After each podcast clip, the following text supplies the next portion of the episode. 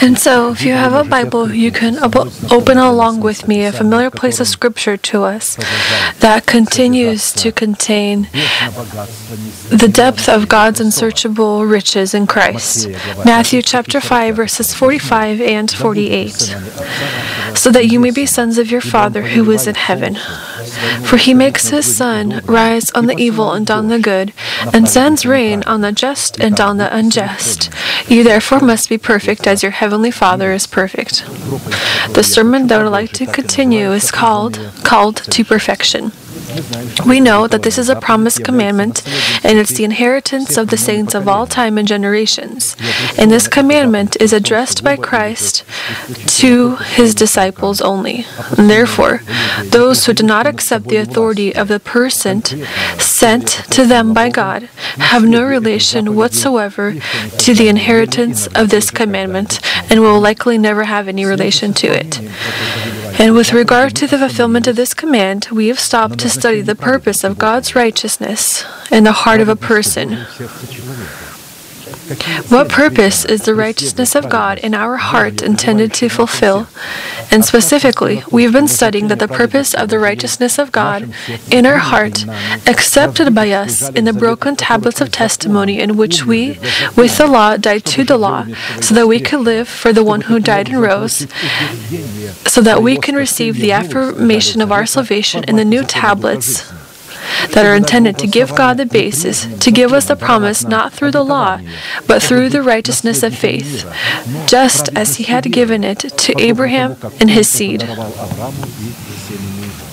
For the promise that he would be the heir of peace was not to Abraham or to his seed through the law, but through the righteousness of faith. Romans chapter 4, verse 13. We've noted that the righteousness of faith in our heart is defined by the obedience of our faith to the faith of God, presented in the gospel word spoken by the messenger of God in the face of a person who represents the fatherhood of God for us. Faith, the faith of God is that which we hear. Faith is from hearing the Word of God, not from what we read, but from what we hear, under the condition that we have prepared our hearts to hearing. And to prepare our hearts means to have a conscience or a heart that is cleansed from dead works. A heart that is not cleansed from dead works will be incapable of hearing this Word. It's going, this Word is going to be spoken, but people are going to be deaf to it. They won't accept it. They're not going to understand it with their heart. And our faith is the obedience to the preached word of those people who are the mouth of God and the carriers of the revelations of God. And therefore, the covenant of peace in the heart of a person is given to only those people who have called themselves and disciples of Christ, which has allowed them to submit to the order of God. The word of God, the messengers of God. And thus, the covenant of peace in the heart of a person is a result of the obedience of our, his faith to the faith of God. With regard to this, we have stopped to study the of righteousness in the heart of a person directed to God that discovers itself in the house of the Lord. Blessed are those who dwell in your house. They will be still be singing and praising you. Blessed is the man whose strength is in you, whose heart is set on pilgrimage. Psalms 84, verses 4 through 5. We've also noted that it is impossible to guide a person along paths of righteousness against his will if he does not distinguish paths of righteousness from the paths of his mind or the paths of the wicked and lawless who uphold the wicked.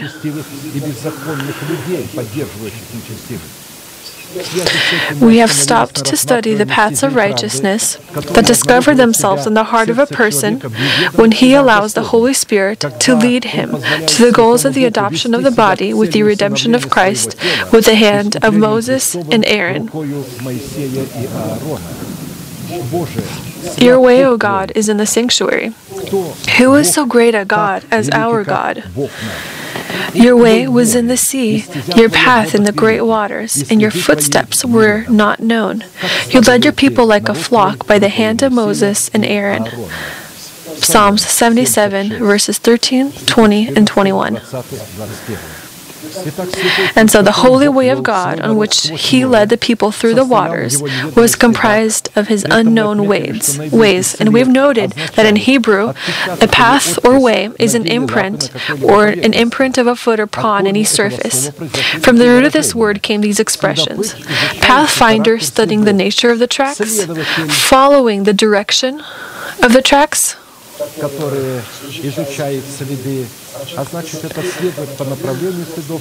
observing the direction of the tracks, and the investigator investigating the trail. There, the person himself was not there, but there are the paths, his paths or his imprints or his footsteps. How do we know who these footsteps belong to, where these footsteps are going, what is the character of these footsteps, and to finally follow these footsteps? The person or person who has left these imprints or these footsteps have already left. Now, how do we find him? Using his footsteps? It's easy to follow him when we see him, but if he is not there and we have only footsteps, how do we find him? There are also footsteps of many other creatures and people.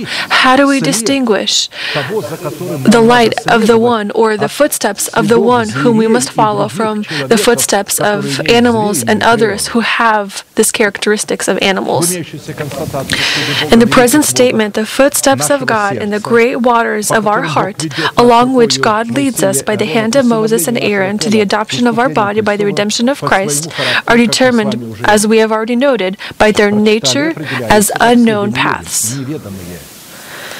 The image of Moses' tongue tied language, which Aaron helped explain, leading us along the unknown paths of God to the adoption of our body through the redemption of Christ, is the image of Thummim's tongue tied language, which Urim reveals in our heart. So, the truth that we accept in the heart, it is presented in tongue tied language of Moses. It is not necessarily understandable to us, and we need Aaron, the the image of Urim, the Holy Spirit, who would be able to reveal it to us because he understands this tongue tied language. He understands this language of God. This tongue tied language of Moses figuratively represented the angelic language of, of God, which for people seemed unpleasant. Why is he stumbling upon every word? People thought. But God in this contained great glory in this present image. To follow the unknown footsteps of God through the powers of the Urim means to be led by the Holy Spirit, which is proof that we are the children of God. Because only the children of God are able to be led by the Holy Spirit, for all who are led by the Spirit of God are the sons of God. Not all who are baptized in the Holy Spirit with the gift of tongues, or not all who are baptized in water and the Holy Spirit and fire. This is not talking about baptisms here. This is talking about being led. Baptism can become non baptism.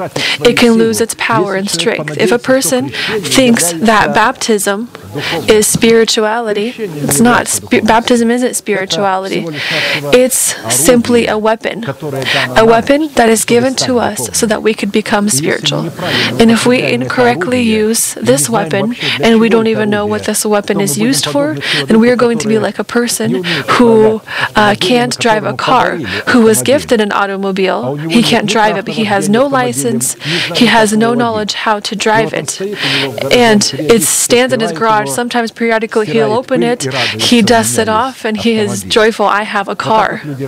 This is how people rejoice when they receive baptism of the Holy Spirit. One time I had prayed over one person f- about the baptism in the Holy Spirit.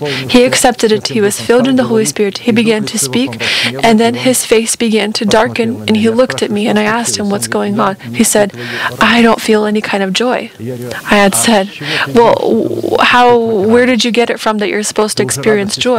You already experienced joy when you repented. We experience joy in the vessels of salvation and the sources of, of salvation.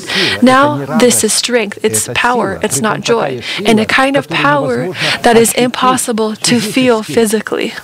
It's information that we received, that we have accepted this power. You will accept power when the Holy Spirit descends upon you, and you will be witnesses unto me. You won't be, uh, you won't accept joy because joy you've already accepted it when you accepted salvation. You accepted the seed. When a child is born, there is great joy, for example, and this is already completely different that we're talking about here. This is power of the Holy Spirit. This power is given for certain actions. And so it is Urim in the face of the Holy Spirit that is called to reveal the truth in the heart that is sealed in the format of Thummim. It should never be forgotten that if a person baptized in the Holy Spirit does not make the effort through instruction and faith to receive into his heart two great witnesses who stand before God of all the earth in the dignity of Thummim and Urim, the significance of his baptism will cease to be baptism and will be lost. The signs by which we should determine that we have Thummim and Urim in our heart and that God is known in the dwelling of our heart as the protector of our body from corruption and death is well stated in the characteristics of the prophecy of Isaiah. Let the wilderness and its cities lift up their voice, the villages that Kedar inhabits. Let the inhabitants of Selah sing. Let them shout from the top of the mountains. Let them give glory to the Lord and declare his praise in the coastlands. The Lord shall go forth like a mighty man. He shall stir up his zeal like a man of war. He shall cry out, yes, shout aloud. He shall prevail against his enemies. I've held my peace a long time. I have been still and restrained myself. Now I will cry like a woman in labor. I will pant and gasp at once. I will lay waste the mountains and hills and dry up all their vegetation. I will make the rivers coastlands and I will dry up the pools. I will bring the blind by a way they did not know. I will lead them in paths they have not known. I will make darkness light before them and crooked places straight. These things I will do for them and not forsake them. They shall be turned back. They shall be greatly ashamed who trust in carved images, who say to the molded images, You are our gods. Hear you deaf and look you blind that you may see. Who is blind but my servant or deaf as my send messenger whom I send? Who is blind as he who is perfect and blind? As the Lord's servant, seeing many things, but you did not observe, opening the ears, but he does not hear. Isaiah chapter 42, verses 11 through 20. In order to lead a person through unknown ways, he needs to gain um, the components or the properties of deafness and blindness that our captain and the fulfiller of our faith had, Jesus Christ. And so here we see four different categories the inhabitants dwelling in the wilderness and its cities, the inhabitants dwelling in the villages that Kedar inhabits, the inhabitants dwelling on the tops of the mountains, and the inhabitants dwelling on the coastlands. And these four settlements are the four characteristics of one individual person who belongs to the category of God's chosen remnant which are designed to give God the foundation or give the foundation of the Holy Spirit to lead them through unknown ways, following unknown footsteps to the adoption of our body with the redemption of Christ. And in order to give the foundation of the Holy Spirit the right to come out as a mighty man and a man of war, so that he may destroy the power of death in our bodies, which is the weapon of the old man in which he trusts, we will consider the presence and actions of these three characteristics in our heart in the fruit of truth, or rather, excuse me, these four characteristics in our heart in the fruit of truth. I'll remind you that wilderness is a format of sanctification in which we separate and forget our people, our Father's house, and the corrupt desires of our uncrucified soul, so that we can be prepared for the establishment of a covenant with God. The cities of the wilderness is a format of our dedication in which we, according to the covenant we have made with God, are separated from all that is not holy by nature. This, a city is something that is covered by walls, something that is separated. Villages that Kedar inhabits is an image of the liberty given to us through Christ in which we are called to stand. Stand fast, therefore, in the liberty by which Christ has made us free, and do not be entangled again with the yoke of bondage. Galatians chapter 5, verse 1. Villages that Kedar inhabits is a freedom-loving tribe, the ancestor of which was Kedar, the second son of Ishmael, the son of Abraham. This is the image of our soul, liberated from the power of the old man through the cross of the Lord Jesus Christ. As we have said, if the blood of Jesus cleanses us from sin, then the cross frees us from the manufacture of this sin, which is the old man, the programmable device of the fallen cherubim who was given to us through Adam upon his sinfall. The freedom of Christ is freedom from sin, which we begin to possess when through baptism into the Lord of into the death of the Lord Jesus, we die to bearing the image of an earthly person or a terrestrial person and become carriers of the image of the heavenly man or the celestial man. Already now in our decaying bodies, we become carriers of heavenly bodies. And therefore, the phrase, let the voices sing in the villages that Kedar inhabits, is a command to present the members of our body as slaves of righteousness, just as we had previously presented them to slavery and to sin. Dwelling on the tops of the mountains are saints, living by the promises pertaining to the door of their hope, giving us a guarantee to meet with the Lord in the air when He comes to be glorified in His saints on that day воздухе, когда Он придет прославиться святых своих в день Он. Обитающие на Dwelling островах on the это coastlands is a характеристика формата characteristic of the format of dedication that is surrounded by waters of sanctification. И такими водами And such waters of очищения, sanctification, омывающими washing our наше dedication to посвящение God and Богу, guarding our исцелящими sanctification to нашего God, посвящения Богу, is the fruit of является truth плод правды, presented in our hearts in представленный в нашем promises сердце в relating обетовании, to the door of our относящихся hope. Behold, children are a heritage from the Lord. The fruit of the womb is a reward. Like arrows in the hand of a warrior, so are the children of one's youth. Happy is the man who has quiver full of them. They shall not be ashamed, but shall speak with their enemies in the gate. Psalms 127, verses 3 through 5. I remember I had grew up in a church where this place of scripture was um, offered for uncontrollable birth. As much children as God gives, as much children you shall have. It is God who gives children. they said, I asked a question, well, does God give the wicked also children? When a prostitute gives birth uh, to a child, with this, is this what God gives? They said, don't blas- blas- don't be blasphemous.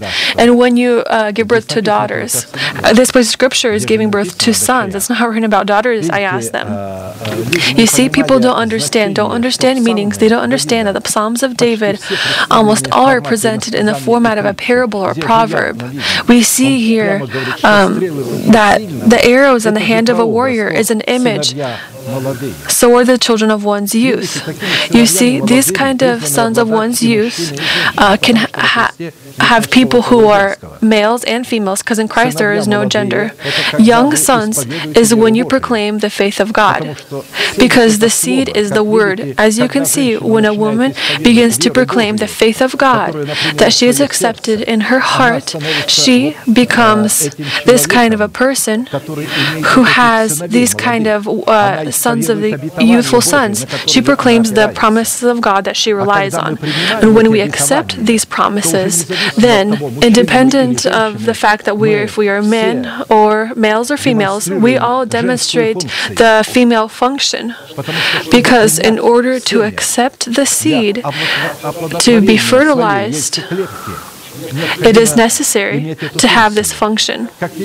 As you can see, males and females in the spirit have the function, this kind of a function to accept the word. But in order to accept, as we have said, we must have this kind of egg cell, this kind of matured egg cell, which in scripture is called a cleansed heart, a pure heart, a heart that is cleansed from dead works. This kind of heart is able to accept the seed of life, the seed of the kingdom of heaven. And an uncleansed heart is unable to. These are um, infants and carnal people. We're talking about spiritual things, and people oftentimes hearing these words take it literally when they read these kind of places of Scripture. Dedication to God, marked in the pursuit of the goal of the adoption of our body with your redemption of Christ, will yield the strong fury of our enemies in the face of the old man with his works. And in order to preserve our dedication to the adoption of our body with the redemption of Christ from the desecration of the desires of the flesh and thoughts, we will need to put a guard in the gate of our mouth, in the fruit of our spirit, in the dignity of our young sons. Both the justification to life and the condemnation to death is in the fruit of our lips, which are the gates of our whole nature or essence. And they are our sons. These arrows that are going to be at these gates, the gates of our lips, are going to protect our lips so that we do not proclaim any kind of other words, because any word is a boomerang that returns right back to us. And so let us get acquainted with the names of the young sons called upon in the dignity of the fruit of our Spirit to guard the gates of our mouth to protect our sanctification, signified in the adoption of our body with the redemption of Christ. And here are these sons. But the fruit of the Spirit is, so again, the fruit of the womb, fruit of the Spirit is love, joy, peace long suffering, kindness, goodness, faithfulness, gentleness, self control. Against such there is no law. Galatians chapter 5, verses 22 and 23. Precisely, it is these nine sons that are the definition, state, and atmosphere of the wilderness in our heart, which washes and protects our dedication to the adoption of our body with the redemption of Christ, in which God will speak to our heart so that in this dedication, He can give us our vineyards and the valley of acorns. Наши виноградники и долину Ахор. And before I read this place of scripture, I think all of you have seen um, not a lamp with seven candles, but with nine. In Israel, it's very hard to see a candle or a lamp with seven candles. All uh, they all have nine. For some reason, Israelites look to this lamp more because it is simultaneously the gifts of the Holy Spirit and it is simultaneously the fruit. But they don't understand people place them as souvenirs. But in, in Israel, and those people who buy these nine uh, candle lamps, they don't understand that these nine candle lamps, these nine candles represent the fruit of the Spirit. They don't understand these things. The fruit of the Spirit, the sons that David had written about, who were like arrows at the gates of our lips to protect our dedication, because we have dedicated ourselves to adopt our bodies with the redemption of Christ, and we must protect this dedication. Therefore, behold, I will allure her, will bring her into the wilderness, and speak comfort to her. I will give her her vineyards from there, and the valley of Achor as a door of hope. She shall sing there as in the days of her youth, as in the day when she came up from the land of Egypt. Hosea chapter 2, verses 14 and 15. In this prophecy, the promise pertaining to the door of our hope consists of three components the return of the formerly lost vineyards, the return of the Achor Valley, and the return of the youth to come up from the land of Egypt. And for the fulfillment of these three components, we should focus our attention to the initial phrase that God uses to make us worthy of Himself. Therefore, behold, I will allure her, will bring her into the wilderness, and will speak comfort to her. And only then, out of the wilderness, which is our heart, in which our heart will be able to hear the voice of God, and we will be given the right to inherit this promise.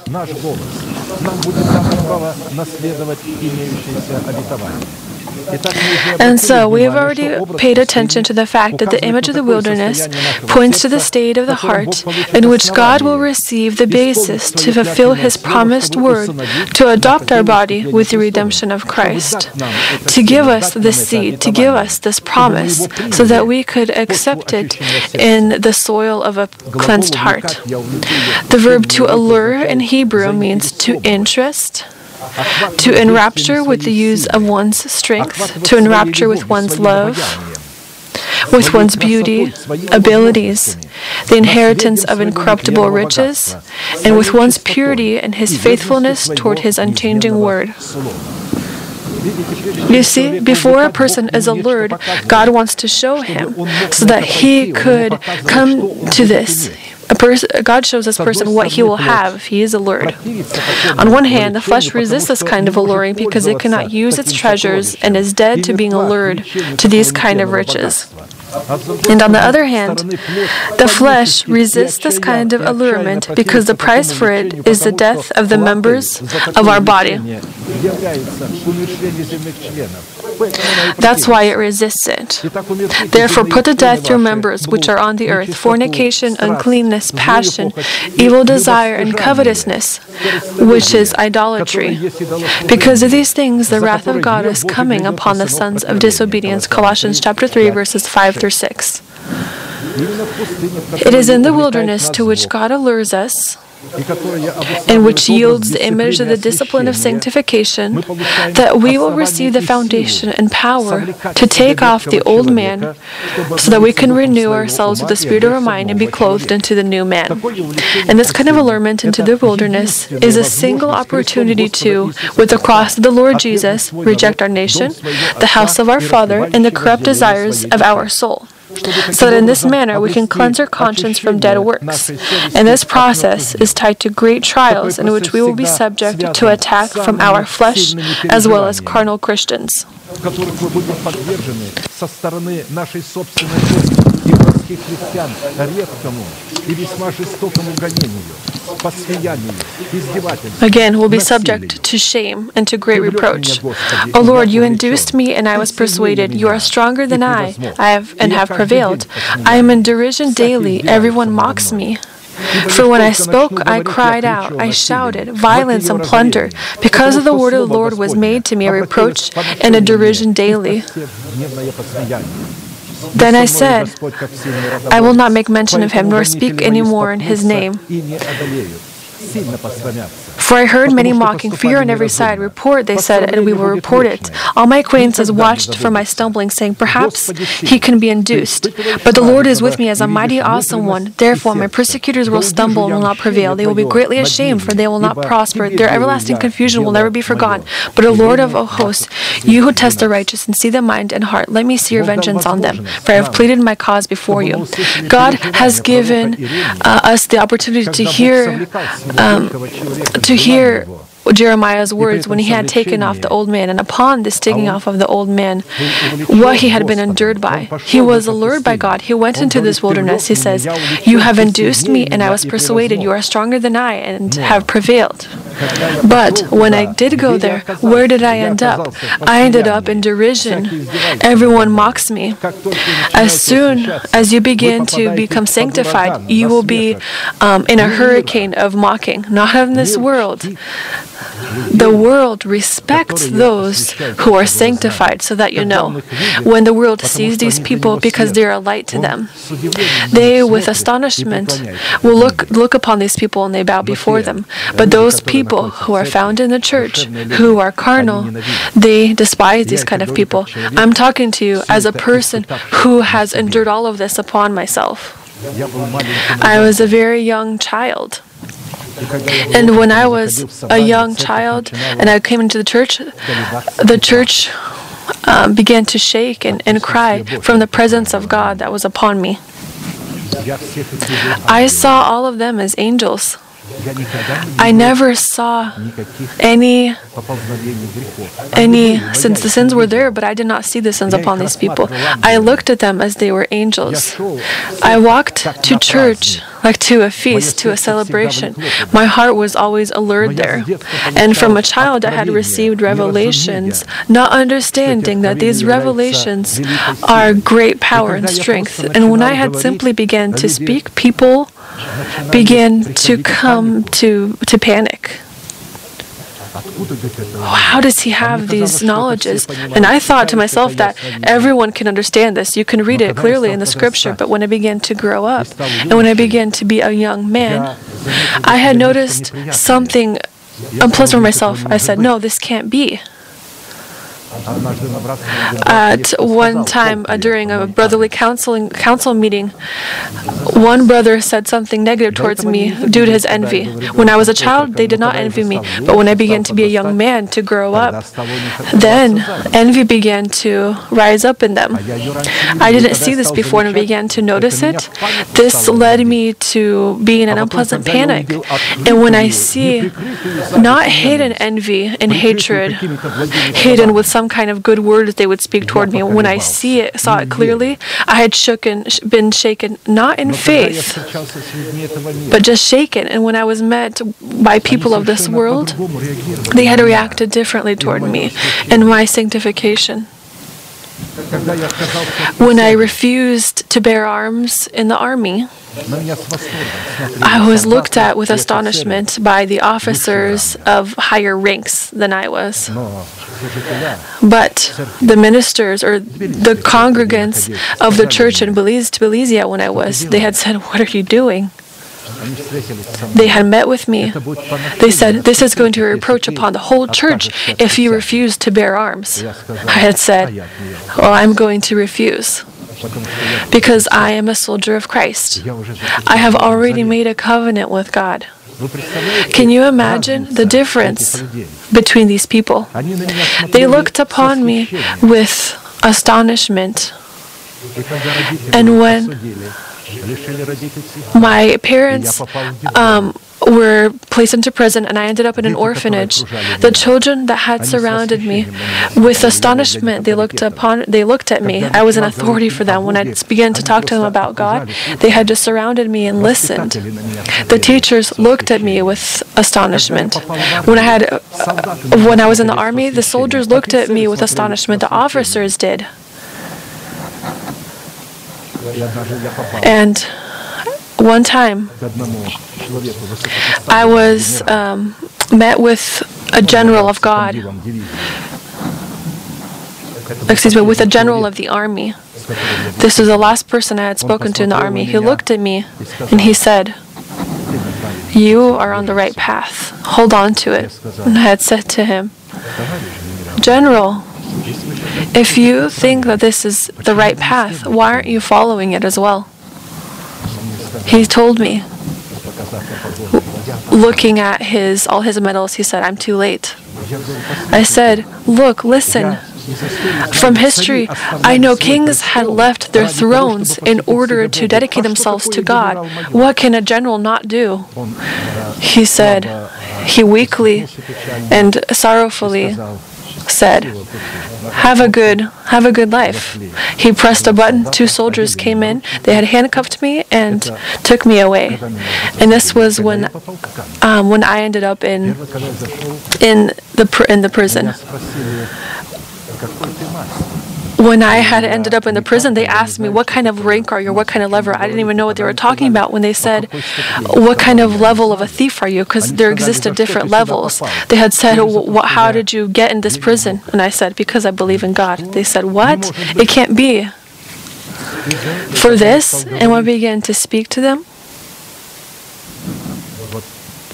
There were around 50 people there. There was a, a big prison, it was a big prison cell. All of them were shocked.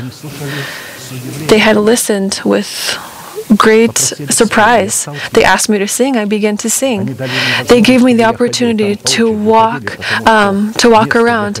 Uh, there was very little place to walk around. They allowed me, they respected me, and allowed me to walk around.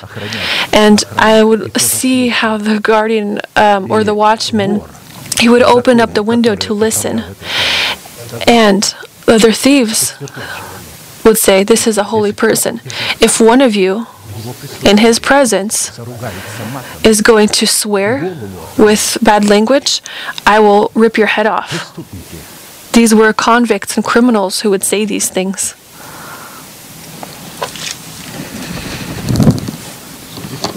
Criminals. Criminals did not swear in my presence. This is not the only instance when criminals would come up to me and say, worshiping me or bowing down to me, not worshiping me, excuse me, bowing down to me, would say, Can I sit near you? When I sit near you,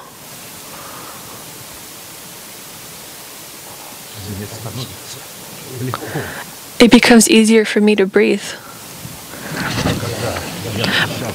But when I was met with people, Christians, who had fasted many days, I had endured only one thing envy, shame, and gossip. Yeah, they were my friends. But you know what kind of friends they were? Some of them said to me, You know, we know that you speak the truth, but I'm sorry, when everyone goes against you, I'm going to be silent. I'm not going to be able to protect you, they would tell me. But you should know that I am your friend, that I am for you. Imagine if you say this to God.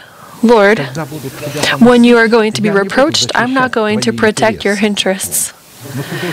But just know that I know that you are are God and not that person that they present you as.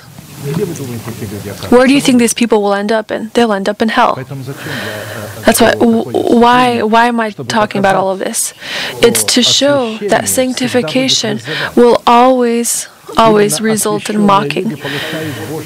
They are dedicated people and sanctified people that will um, carry the glory of God and will cause envy among among the carnal and cause astonishment among those people who are of the world. You become a light to the world when you take off the old man. Only after this you become a light to the to the world.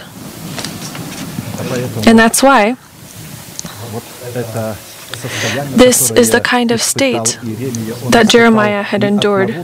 He didn't endure it from the Gentile nations, but from his own people when Gentiles uh, uh, had held Israel uh, captive because of their sin, they literally got down on their knees before the prophets of Israel and had worshipped them and said to them, You are free. You can come with me, and I will feed you at the table of kings. I will honor you. The hair on your head will not fall on the earth. If you want to remain here, you can remain here. No one's going to touch you. I will tell my rulers and leaders to give you everything that's necessary, but to not touch you. This is how they acted toward the prophets of Israel. But Israel, towards their own prophets, this person, Jeremiah, was thrown into a pit pit with dirt. And he was in a pit waist down that was covered in dirt because he had said, he had spoken the name of God. And only the eunuchs, understanding that something will happen when the king of Babylon had surrounded and said, he's going to die there, um, they said, he's going to die there, let's take him. And they had um, tied their garments and dropped it down to him and said, tie it around your waist because if you hold on to, it was a kind of uh, it was a kind of dirt that would um, that would seep you down, and people would die in these kind of pits. Um, and the eunuch saved him. And nowadays, prophets are treated in the same way. Towards vessels of so called prophecies, people act differently.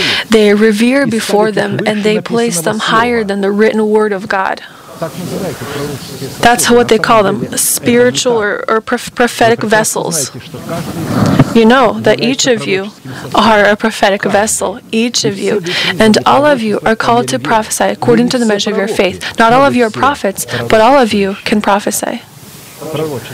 A prophecy is knowledge that you receive and that which you proclaim to God, to God and among one of you by comforting one another, upholding one another, sharing with one another. Therefore, the process of sanctification that turns our heart into the state of a wilderness is the time when God tests our heart and weighs us on the scales of His justice, so that He could simultaneously give us victory over our enemy in order to adopt our body with the redemption of Christ. And so the first component in the adoption of our body with the redemption of Christ is the return of our once lost vineyards. The return of our vineyards that we had once lost will happen after we gain the atmosphere of wilderness in our heart. It is a restoration of justice in the gates of our lips. For the vineyard of the Lord of hosts is the house of Israel, and the men of Judah are his pleasant plant. He looked for justice, but behold, oppression. For righteousness, but behold, a cry for help. Isaiah chapter 5, verse 7. Why did God um, take away the vineyards that he had covered with protection?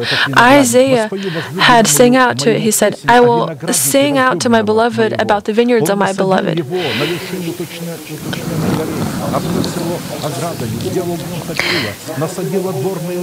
He had planted it and he had waited for it to bring fruit. It bore wild berries. And he said, Isaiah had said, What shall I do with the vineyard of the Lord? I have done everything for it, but Israel had turned against me. Who says? This is what he says. He looked for justice, but behold oppression. For righteousness, behold a cry for help. This is what had occurred. God had waited for justice. Instead of justice, he had received hypocrisy, double standards, envy from the people. And he had destroyed this vineyard. And now he says, At the door of your hope, before I will rise up on the cl- heavenly clouds to take you. I will return to you your vineyards. And he said, he didn't say this to everyone, but to his chosen remnants, those who waited for it, those who had taken off their old man. The second component in the adoption of our body with the redemption of Christ is the return of the valley of Achor that we once lost that resulted in troubling memories. Achan, the son of Zerah, out of the tribe of Judah, violated the law of Moses when he touched what was holy unto the Lord, for which the anger of the Lord ignited on all of Israel.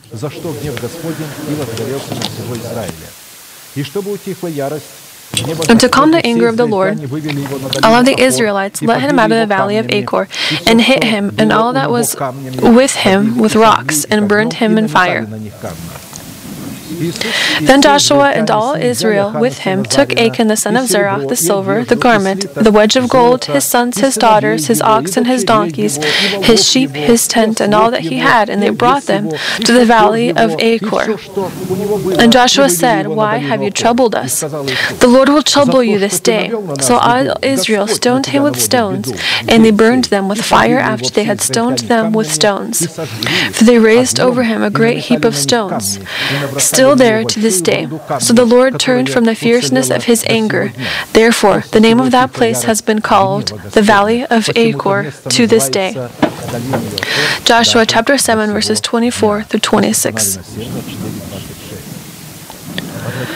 Pay attention all that he had his young children, children who were still feeding from the breast, his young sons, daughters, his oxen, donkeys, all of what he had, all of it all that he had taken, what was holy unto God.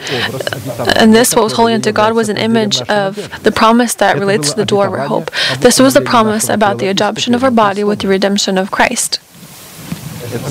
This was holiness unto the Lord. He had taken it through an, an unlawful way. He wanted it, but he took it through an unlawful way. He was found under the law, and this belonged to people under grace. That's why this was holy unto the Lord. But he had taken it and he had um, buried it in the middle of his tent. He wanted it. He had fallen in love with it. He wanted it.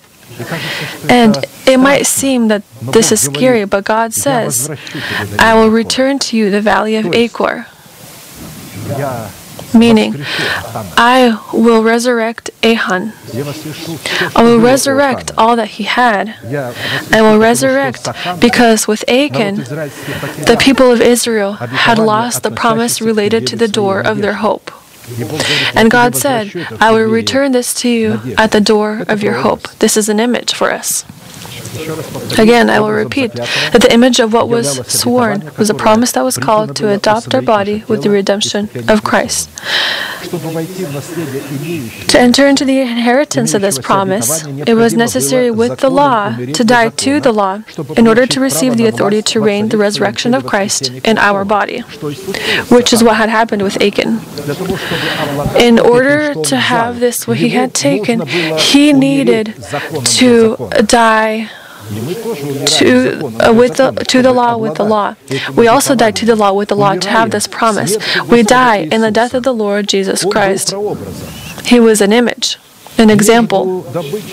When I saw among the spoils a beautiful Babylonian garment, a beautiful Babylonian garment, 200 shekels of silver and a wedge of gold weighing 50 shekels, I coveted them and took them. And there they are, hidden in the earth, in the midst of my tent with the silver under it. Joshua chapter 7, verse 21. Take a look. Where was it covered? In the ground, in the earth. He had accepted this promise in the soil of his heart. The tent was his body, an image of his body. When we accept this promise, then, in order for this promise to become lawful, we must with the law die to the law. The image of the Babylonian garments, why did we fall so much in love with them? Why did we covet it? Because this promise contains a series of these kind of um, components, these wonderful, beautiful components. It's not just a single promise uh, that we accept the adoption of our body with the redemption of Christ. To accept the adoption, for this, we need to accept Babylonian garments as well, which were holy unto the Lord. And it's an image of justification that was necessary to accept and the resurrection of Christ. As a gift of grace. Jesus Christ was delivered up because of our offenses and was raised up because of our justification. Romans chapter 4 verse 25. Um, Babylon garments were multicolored garments that was an image of grace, which Jacob had sewn for his son Joseph, for which Joseph had paid a, um, a high price. To be a carrier of these kind of garments, this kind of tunic, there was a price that had to be paid, and he did pay it. He was found in, in a pit in a great big hole. Not his enemies it wasn't his enemies who threw him, it was his brothers who threw them there due to this envy, due to these Babylonian garments. This is this dedication. He was dedication, dedicated to his father. He was a pure child. The brothers had lied and deceived the father. He never did. The others uh, were saying that they loved their father. Whereas they really weren't. And Joseph truly did. And, and Jacob had sewn this tunic, and it called out envy. Righteousness will always call out envy among carnal people.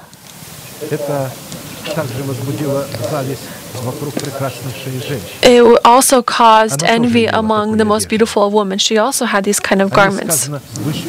Of her, it said, She is going to the king with these beautiful garments, in these multicolored garments, these Babylonian garments. They're an image of justification or righteousness that we receive as a gift of grace through the redemption of Christ. The image, the 200 shekels of silver that was holy unto the Lord, for which Achan had died in order to uh, receive it in the resurrection of Christ, for which we die too, is an image of divine theocracy that is called to be a shield of the Most High for us and the shadow of the Most High. 200 shekels of silver, an image of the order in the body of Christ, an image of the veil. Now, in all Israel, there was no one who was praised as much as Absalom for his good looks. For the soul, from the sole of his foot to the crown of his head, there was no blemish in him. And when he cut the hair of his head at the end of every year, he cut it because it was heavy on him. When he cut it, he weighed the hair of his head at 200 shekels according to the king's standard. 2 Samuel chapter 14 verses 25 to 26. Of course, this is an image. He had perished because he had cut his head every year. He wasn't supposed to. But this hair had weighed him down. Only when the veil does not is not heavy on us but bring joy to us, um, will we be pleasant or we will be will we find favor. I would not want my veil, my authority to be heavy upon others, to serve as heaviness upon them, as fear upon them. I would not want my authority to do this, and I don't want to have this kind of heaviness upon people. I want people to rest under this weight, to be comforted and satisfied under this veil. Those who will be satisfied under this veil and who on whom it will not be heavy, um, because it is heavy upon carnal people. Absalom was carnal. If he was spiritual, he would not have sh- cut his hair. He would have been a Nazarene. Yes, he had good looks, but he had cut the hair of his head. This is an image for us. He had refused this veil upon him, the protection of the Most High, this godly and divine order. Furthermore, the image of the gold weighing 50 shekels that was holy unto the Lord is an image of the liberation from the law of sin and death given in the Holy Spirit on the feast of the Pentecost. Then you shall cause the trumpet of the Jubilee to sound on the tenth day of the seventh month. On the day of atonement you shall make the trumpet to sound throughout all your land. And you shall consecrate the fiftieth year and proclaim liberty throughout all the land to all its inhabitants. It shall be a jubilee for you, and each of you shall return to his possession, and each of you shall return to his family. Leviticus chapter 25, verses 9 through 10. Uh, you see here this is talking about a kind of wonderful liberation when God had cleansed sins. Cleansing is justification when God blots out the sins from his memory. In Israel, this was an image. This was only one time a year when this had happened. Sins didn't go anywhere, but there was a uh, the feast of the Pentecost the, of cleansing, when all of the sins that were covered, that didn't go anywhere, the co- the sins were covered. They weren't um, cleansed. But there was one day a year when this was celebrated, where two um, where two animals were brought.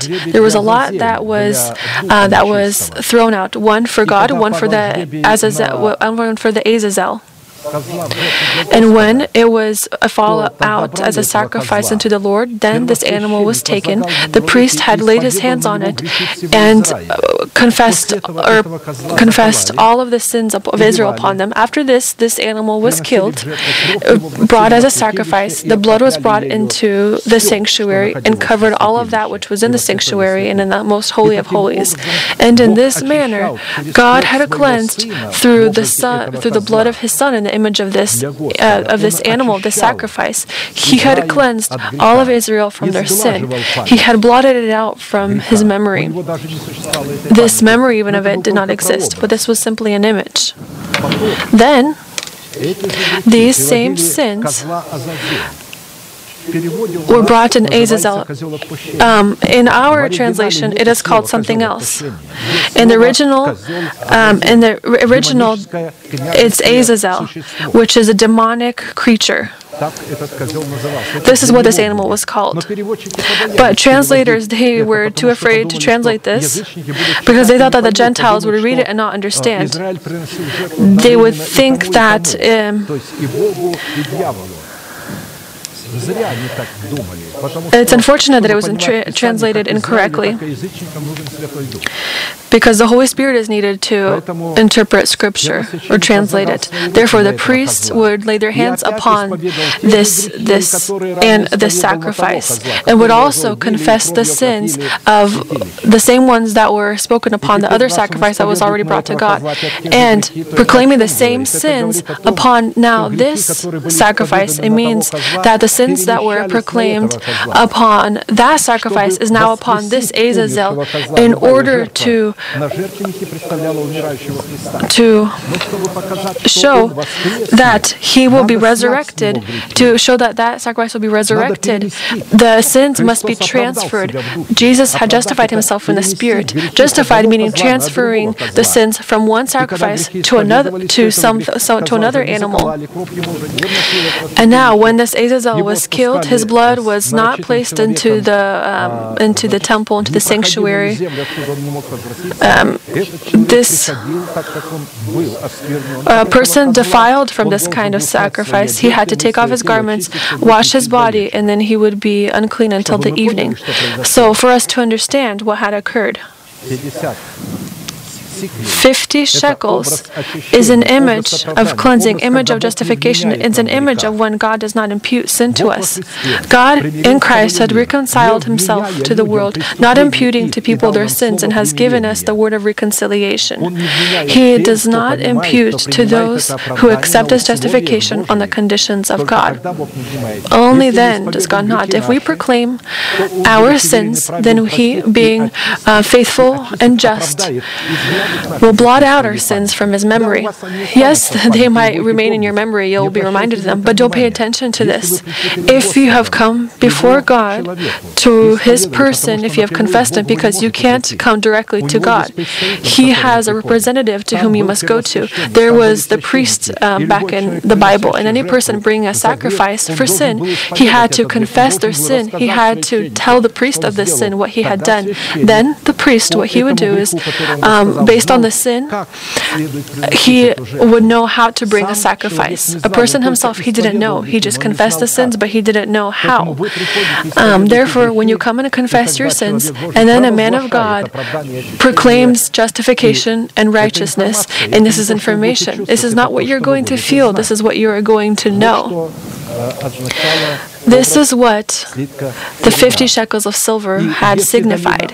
And if the valley of Achor was an image of death that reigned in the body of man, then the return of the valley of Achor is a casting out of death from our body for the resurrection, restoration of life, or our liberation from the law of sin and death, and our guarantee to meeting with the Lord in the air. The third component in the adoption of our body with the redemption of Christ is the return of our youth lost in Edom, which will allow us to leave out of slavery to the land of Egypt.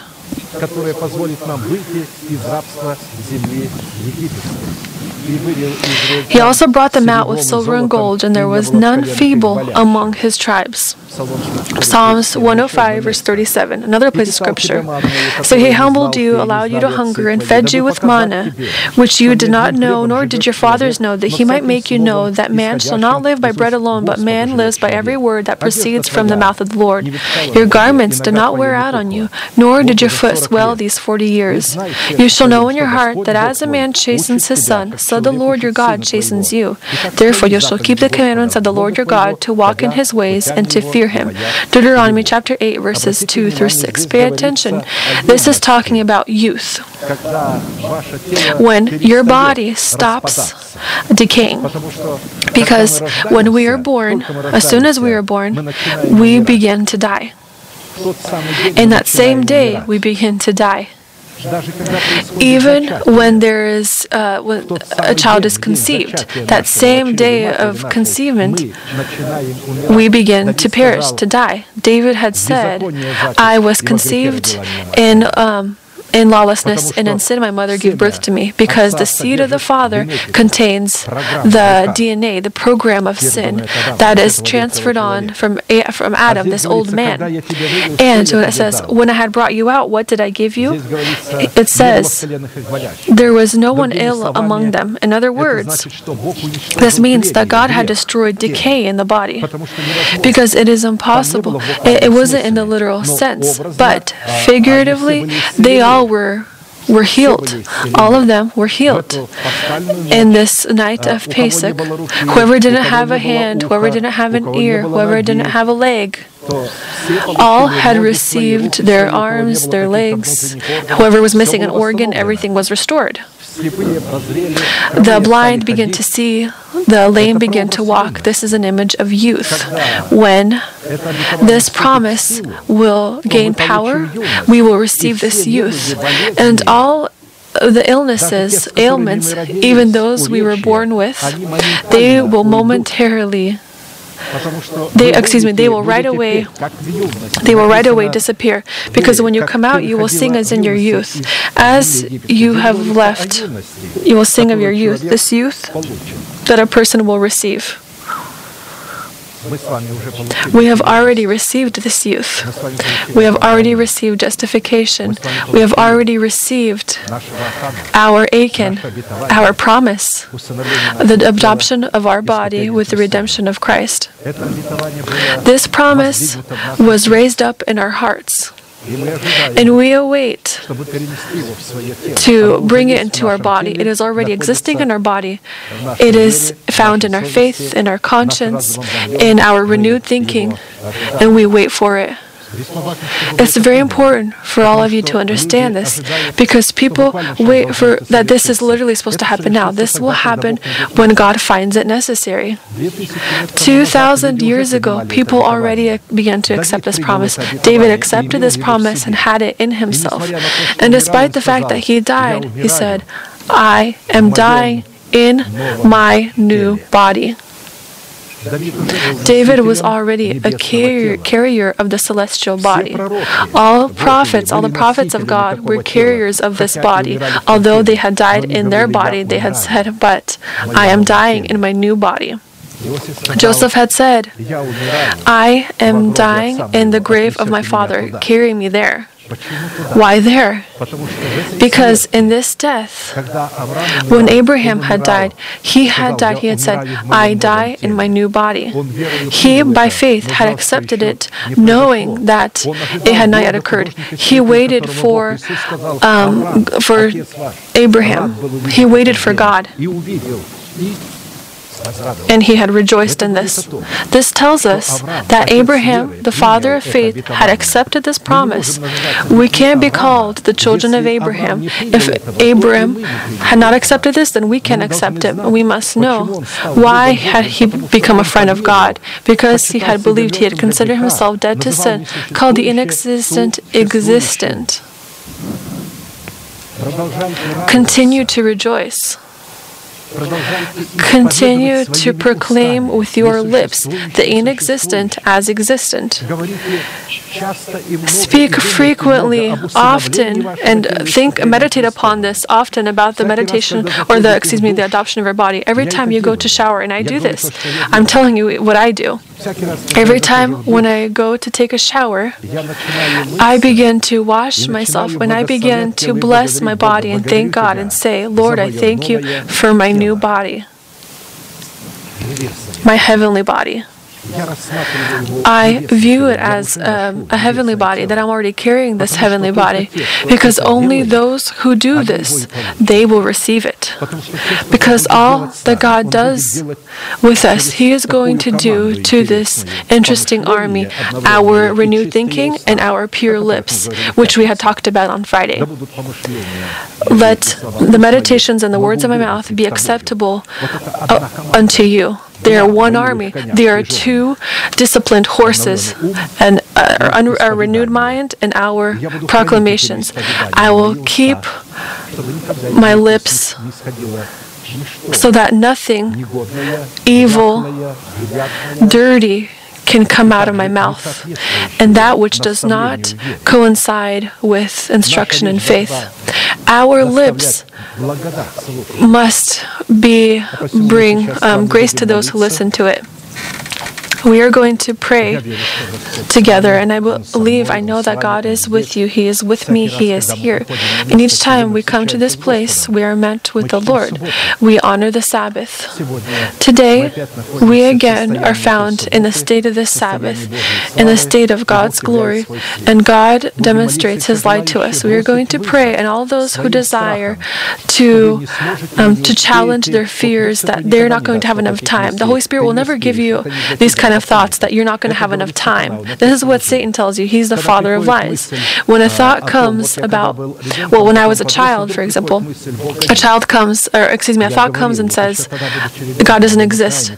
Even as a child, no one taught me this, but I would laugh to myself and say, if he would not exist, you wouldn't tell me of this.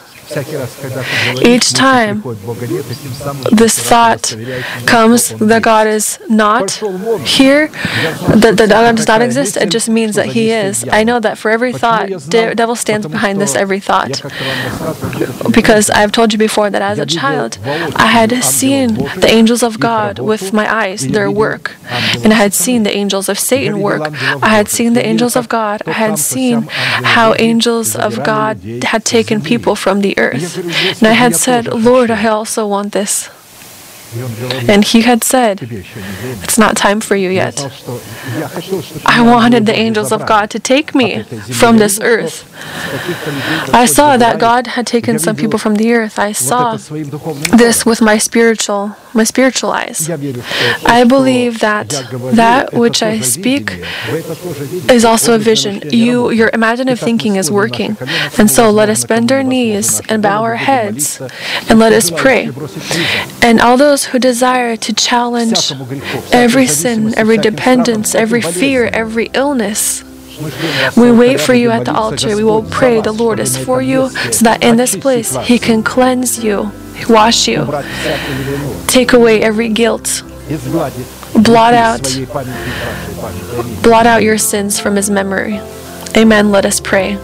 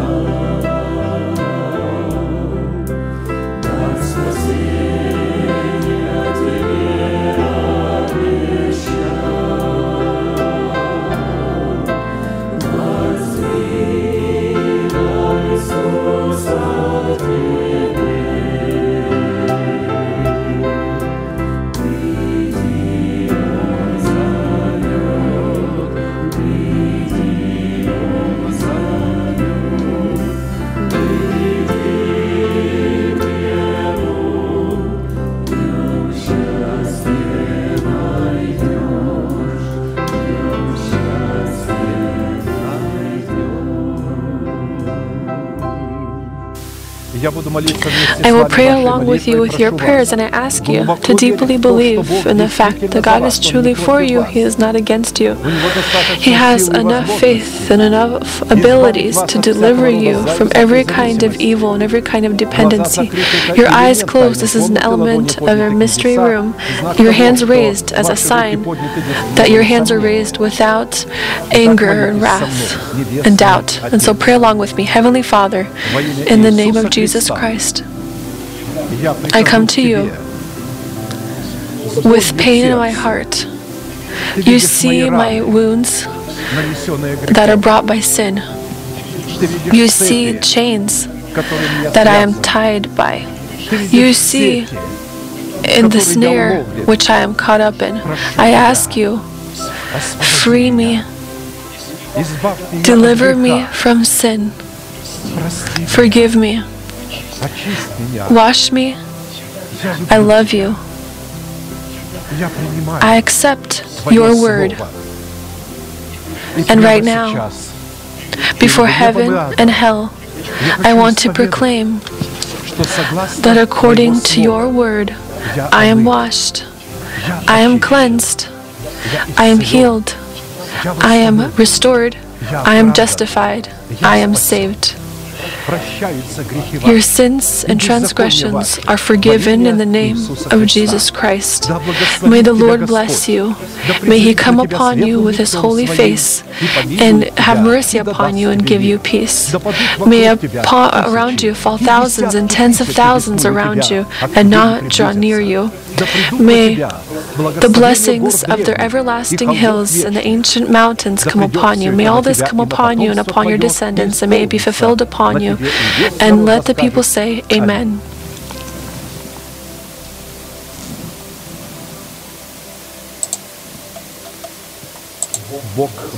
God is vigilant over His word so that it could be fulfilled in its correct time. Right now, He has thrown your sins into the lake of fire. He has drowned them with the great waters of the sea, and He has uh, spread them out as far as the east is from the west. This is what happens when a person confesses his sins, leaves them, and comes to God. Now you can rejoice. You don't need to feel this joy, you need to just simply know. And when you begin to proclaim your knowledge, let it be to me according to your word, I am justified, Lord. Then this begins to occur. Let us all do this kind of proclamation together. Raise your hands like this, and along with me, proclaim this proclamation Heavenly Father, in the name of Jesus Christ, I thank you for my justification. I confess it, proclaim it as a gift of grace. I am clothed in it. You are my righteousness. You are my justification. You are my life. You are my glory. Amen. May the Lord bless you. May the peace of God be with you. Our next service will be on Tuesday at 7 p.m., and you may now greet one another.